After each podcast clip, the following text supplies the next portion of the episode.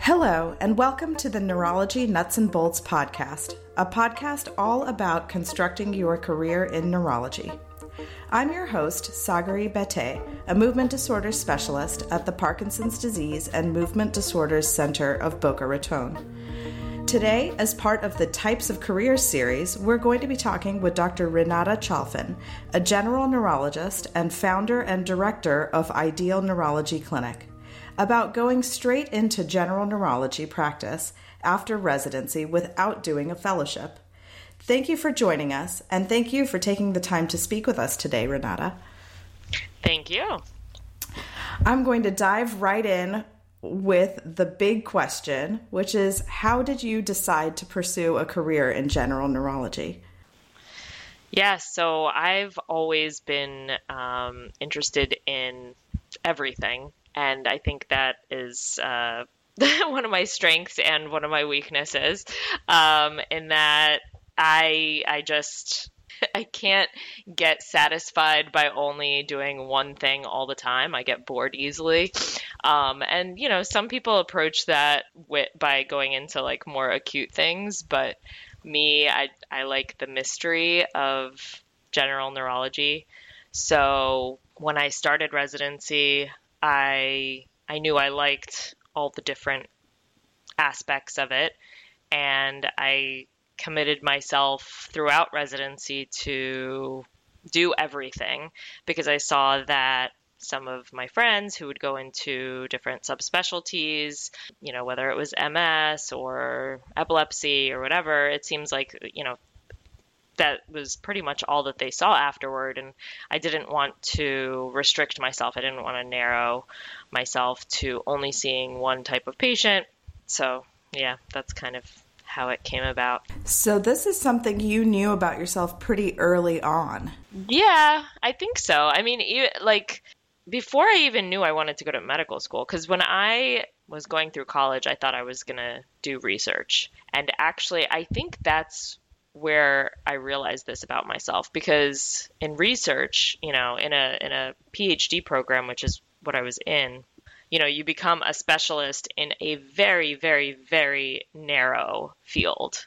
It, field is not even the right term for it, right? Like a very narrow topic. You become an expert in just that one topic. And in college, I, I majored in neuroscience, and so I did some experiences with other doctors and with a neurologist, and I really enjoyed learning about everything. Do you think it's essential for others who might be thinking about this path to also know early on that they'd like to be a general neurologist rather than a subspecialist?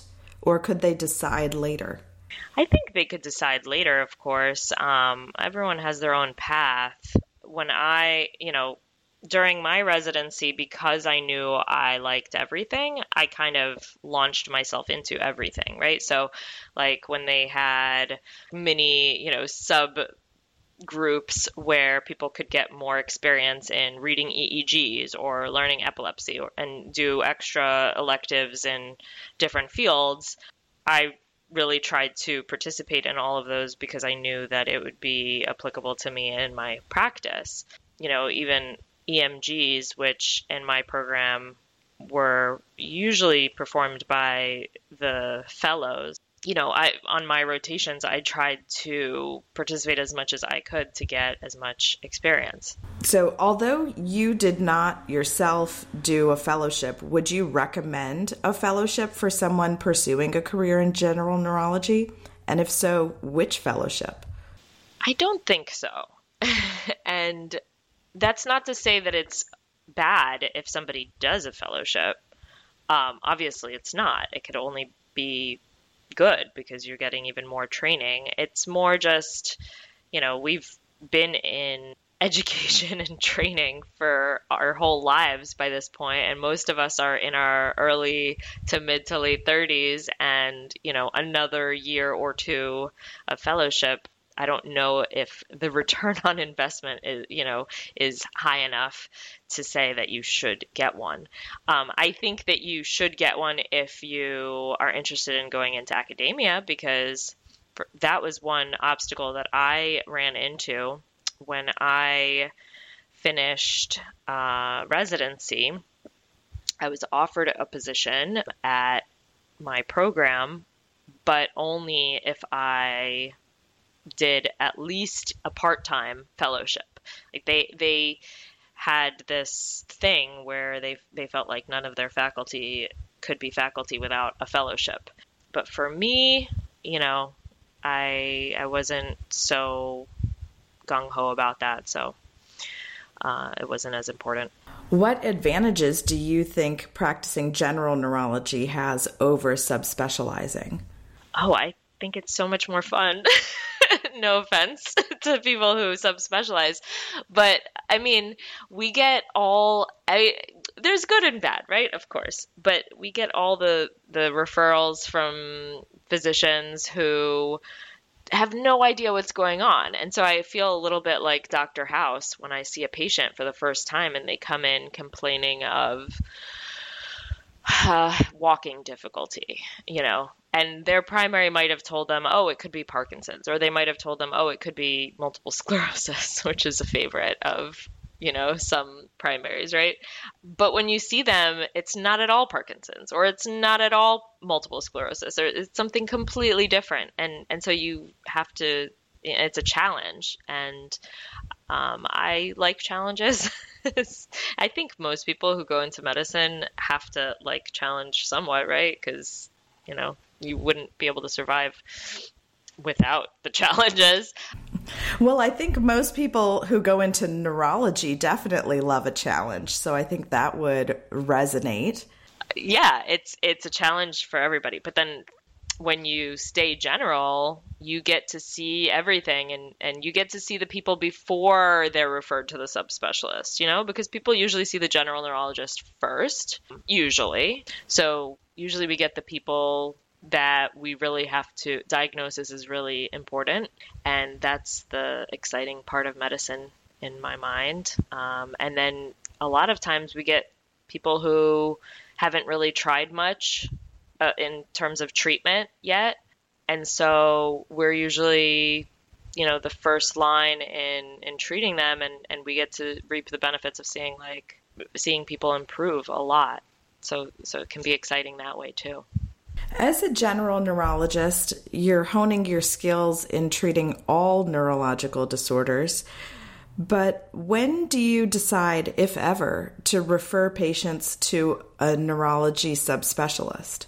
Oh, yeah. So obviously, I have to know my limits. And as soon as I start to feel, not as soon as, I mean, uh, if someone if if I've been treating somebody and I feel like what I'm doing is not helping anymore or not helping much or there's something missing, I'm feeling like I'm not quite, you know, all the puzzle pieces are not fitting. That's when I will refer them to a subspecialist.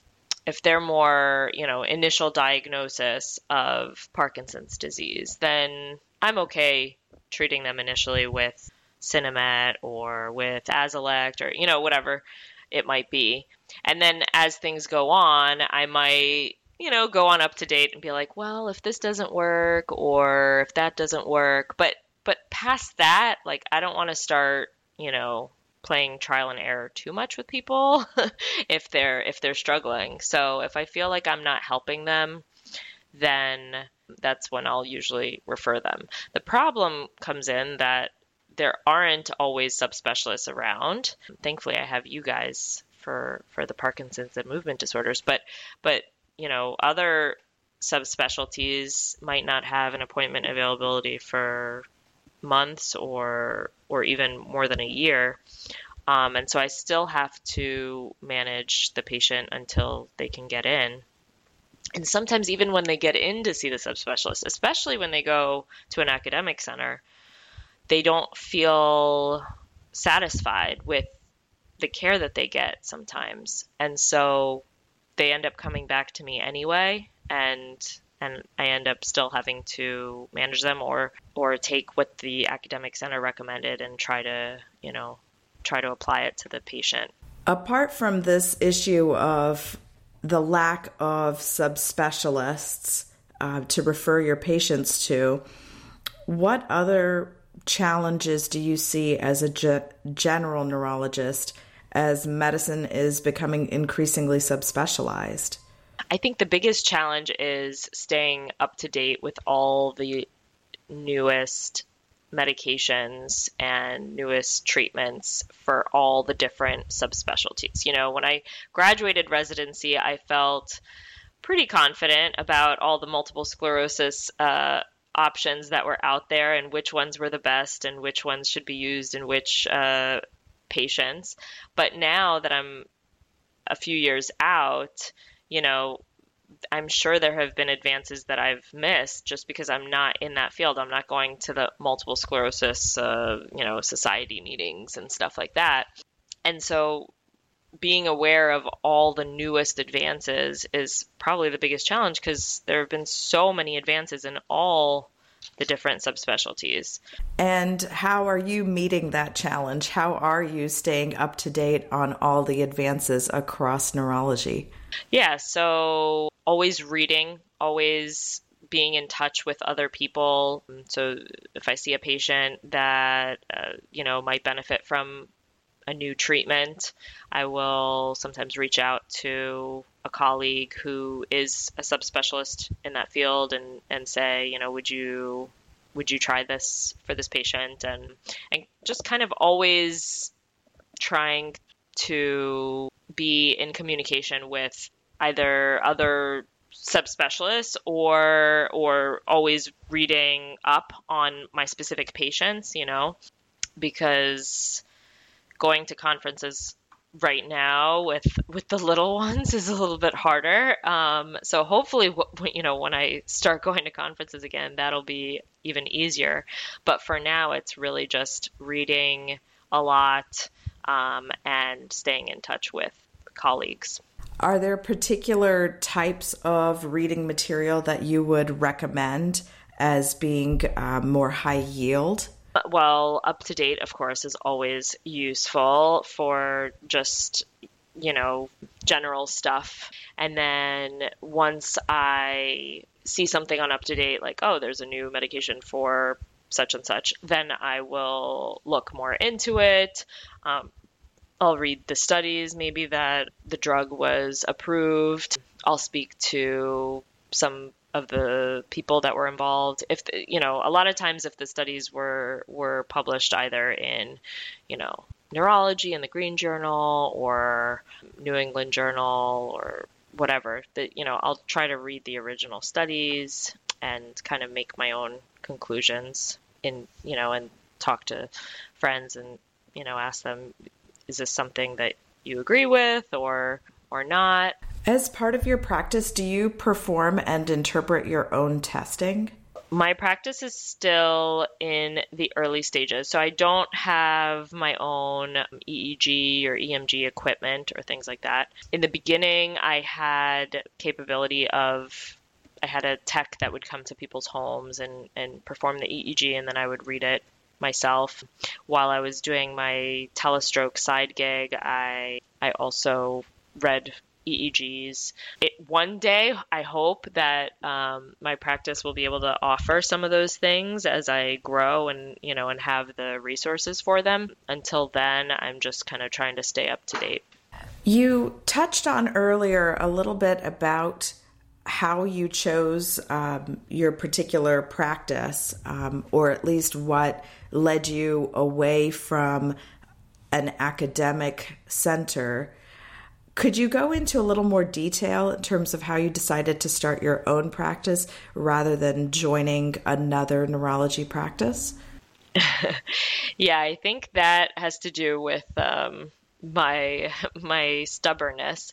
But I basically I knew where I wanted to live because I had I was starting a family and I wanted my husband and I wanted to come back to our hometown where we would be close to both of our families and have better support than we did in residency away from them. And so I started calling all the practices in the area and I got offers from a lot of them, but none of the practice situations felt ideal to me. A lot of them had non compete contracts, so that meant that if it didn't work out and we wanted to part ways, I would have to move away in order to be able to continue to practice, or I'd have to wait a year or two or three, which just didn't seem feasible to me. And I knew I wanted to stay. I didn't want to have to leave or commute really far distance just to be able to practice. Or the other problem I ran into was other practices just were run a little bit more like an assembly line. Like people would see, you know, four to eight neurology patients an hour, which is craziness to me because you're just starting to get to know the person, um, let alone how could you make a diagnosis, you know, on such a complex system. So I really wanted to. I really wanted to do something different. And during residency, um, I did a lot of reading about the ideal medical practice movement and, you know, direct specialty and direct primary care and, you know, just all the ways that physicians around the country are trying to change things so that them and their patients get a better experience. And that really appealed to me. And so I decided that I would just, you know, jump off the deep end and just go ahead and just start my own practice and see how it goes. And thankfully, my mom actually um, is a medical biller. And so she helped me with that aspect of the practice. And thankfully, patients started loving it and so they've they've really started streaming in especially if they've already seen another doctor and and not had the experience that they wanted. Is your type of practice environment something that you would recommend to others who are considering a career in general neurology or would you recommend that they really explore all of their options? Good question. Um, I don't know. I think it's still early to say. Um, it's definitely a challenge, and it's definitely not the easy way. like I said earlier, um, I like a challenge, and so for some reason I, I flock to them. You know, if if you want to just practice and not worry about all this other stuff and don't care about like you know all of the workflows and don't necessarily care about all the like details of your patient's experience and you just want to kind of go to work, do your job, get paid and come home, then probably I would not recommend starting your own practice um, because there is a lot to it. You know, you have to figure everything out for yourself. I have I had to figure out you know all my own like intake paperwork and office policies and workflows and you know scheduling and EMRs and you know I started off with paper charts originally and then and then I switched to an EMR and you know having to decide and negotiate and apply for insurance contracts if that's what you want to do and um, and then learning the billing side. It's it's a lot. I i happen to love to learn and i think you know again most physicians also like to learn because you have to learn a lot in order to get to to where you are. But that's something that I I enjoy. I enjoy learning and and figuring all that stuff out, and I don't mind taking a big pay cut in the meantime while the practice builds up. But not everyone is going to be in that same situation. Speaking of finances, would you say that your financial situation overall is comparable to if you had joined a pre existing practice or a large university based academic center? Or are you uh, better off financially or maybe a little worse off financially? I would say I, I would say overall I am probably as good or better off, but that is with the caveat that I practice the way I want to practice and if I were practicing under a different group, for example, I might have to see a ton more patients in order to be able to make the same amount of money. And the reason for that is most other practices have a lot higher overhead. For example, um, there was a period of time where on the side I was seeing patients for another practice just as an independent contractor.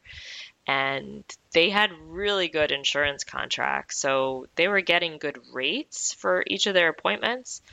But because of all the overhead of all the staff and everything that they offer, the take home ended up being the same or even less than what I was getting on my own with with either you know lower insurance or or no insurance. So you know I, I don't think you can compare like that because it's apples and oranges. But but if you know I will tell you this: if I wanted to make a lot of money, I could join a different practice and just you know keep my head down and and and see a ton of patients and not necessarily make those patients very happy and make more money than I'm making now. 100% I, I would be able to do that. But at the same time, with my own practice, I have the ability, I have the possibility that I will grow and be able to offer more, but still give patients that experience that they want and at the end of the day go home feeling satisfied that I did the best that I could. Is there anything else that you think our listeners should know about this career choice, either in terms of uh, the practice of general neurology itself or uh, the particular practice environment that you've chosen? I, I think I'm still figuring it out myself if anybody has any more questions or anything, they are welcome to reach out to me and I'm happy to talk. I, I love talking about this stuff with other people, especially if other people are trying to do something similar or whatever. And uh, like bouncing ideas off of each other and things like that. I think we can all use peer mentors. And, you know, it, it's a balance between being able to when you when I was in training and I was telling people because I because I would tell people I, I think I want to start my own practice. I said that even you know while I was in residency, and a lot of the a lot of my attendings told me not to do it because I wouldn't be able to survive. You know, and and they were being realistic. They weren't trying to be they weren't trying to discourage me.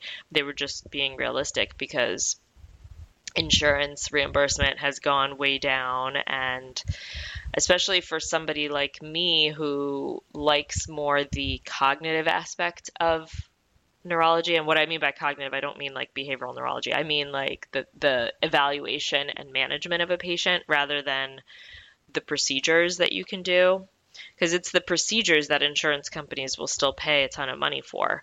You know, EEGs and ambulatory EEGs and Botox. And well, I guess people don't make a ton of money off therapeutic Botox, but you know, whatever, whatever procedures that they might do are, you know, they usually don't last so long and they don't require the use of the physician's time and then they, they make the physician a lot of money but I'm more interested in the evaluation and management and insurance companies don't really value that for some reason. Like they they pay the bare minimum for that. For someone like me who is who likes that aspect and is less interested in the procedures, it's tough to survive with insurance being the way it is and with the healthcare system the way it is because patients want to use their insurance and they feel entitled to using their insurance as they should be because they're paying usually a ton of money for their insurance or they're staying in a job that they wouldn't stay in for any other reason except for they have good health insurance benefits. And then they go to see a doctor and they either, you know, get only 10 15 minutes with that doctor and they don't feel like they don't feel heard, or they have to go to a doctor outside their network and pay out of pocket anyway. you know, it, it's it's a broken system, as everyone always says, and the the longer I'm in it, the more I realize it's true. But so it's hard as as a practice owner to balance that and decide, you know, well, in order to survive, in order to be able to pay my rent, I really need to not take insurance. But then that means that I'm maybe seeing patients that are either better off and I'm not seeing patients that aren't able to pay, or I'm seeing the patients that are a little bit more complicated because, you know, the simpler ones already went to the insurance neurologist and, you know, and, and they were satisfied within the 10, 15 minutes that they got to see them. So, you know, it's something that I'm still grappling with as far as my practice and how and and future steps you know which direction i'm going to go with it but I'm thankful that I have that that ability to decide those things. You know, if I any time because I'm the practice owner at any time, if I decide, you know, I really should start taking this insurance, or I really should start seeing, you know, I'm I'm able to see a few patients pro bono or whatever, you know, then I can I can do that whenever I want because I'm the boss. Whereas if I was working for another practice or in academia, you don't really have a say in any of those things. And patients might complain to you about X, Y, or Z, and you really have no control over what to do about it. So, those are just some thoughts. Certainly. Thank you for that comprehensive response. And I would like to direct our listeners who are interested in more about uh, the finances of practice to uh, take a look at that particular series. Uh, we do have a interview on outpatient billing and coding. Uh, we also do have uh, more information on concierge and direct care neurology in our Types of Careers series. Renata, I want to thank you so much for joining us today and providing insight into your career in general neurology and guiding others to hopefully join you in that pursuit. It's been a pleasure speaking with you. Thank you. It was a pleasure speaking with you too. Neurology Nuts and Bolts podcast was created and produced by Sarah Schaefer.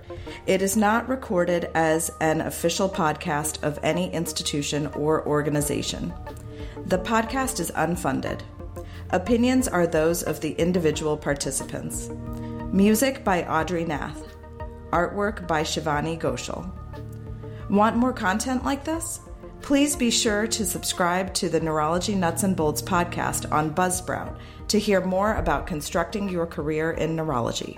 Follow us on Twitter at Neurobolts and on Facebook at Neurology Nuts and Bolts to stay up to date on new content and give us feedback on what you want to hear. And tell your friends. Thanks for joining us.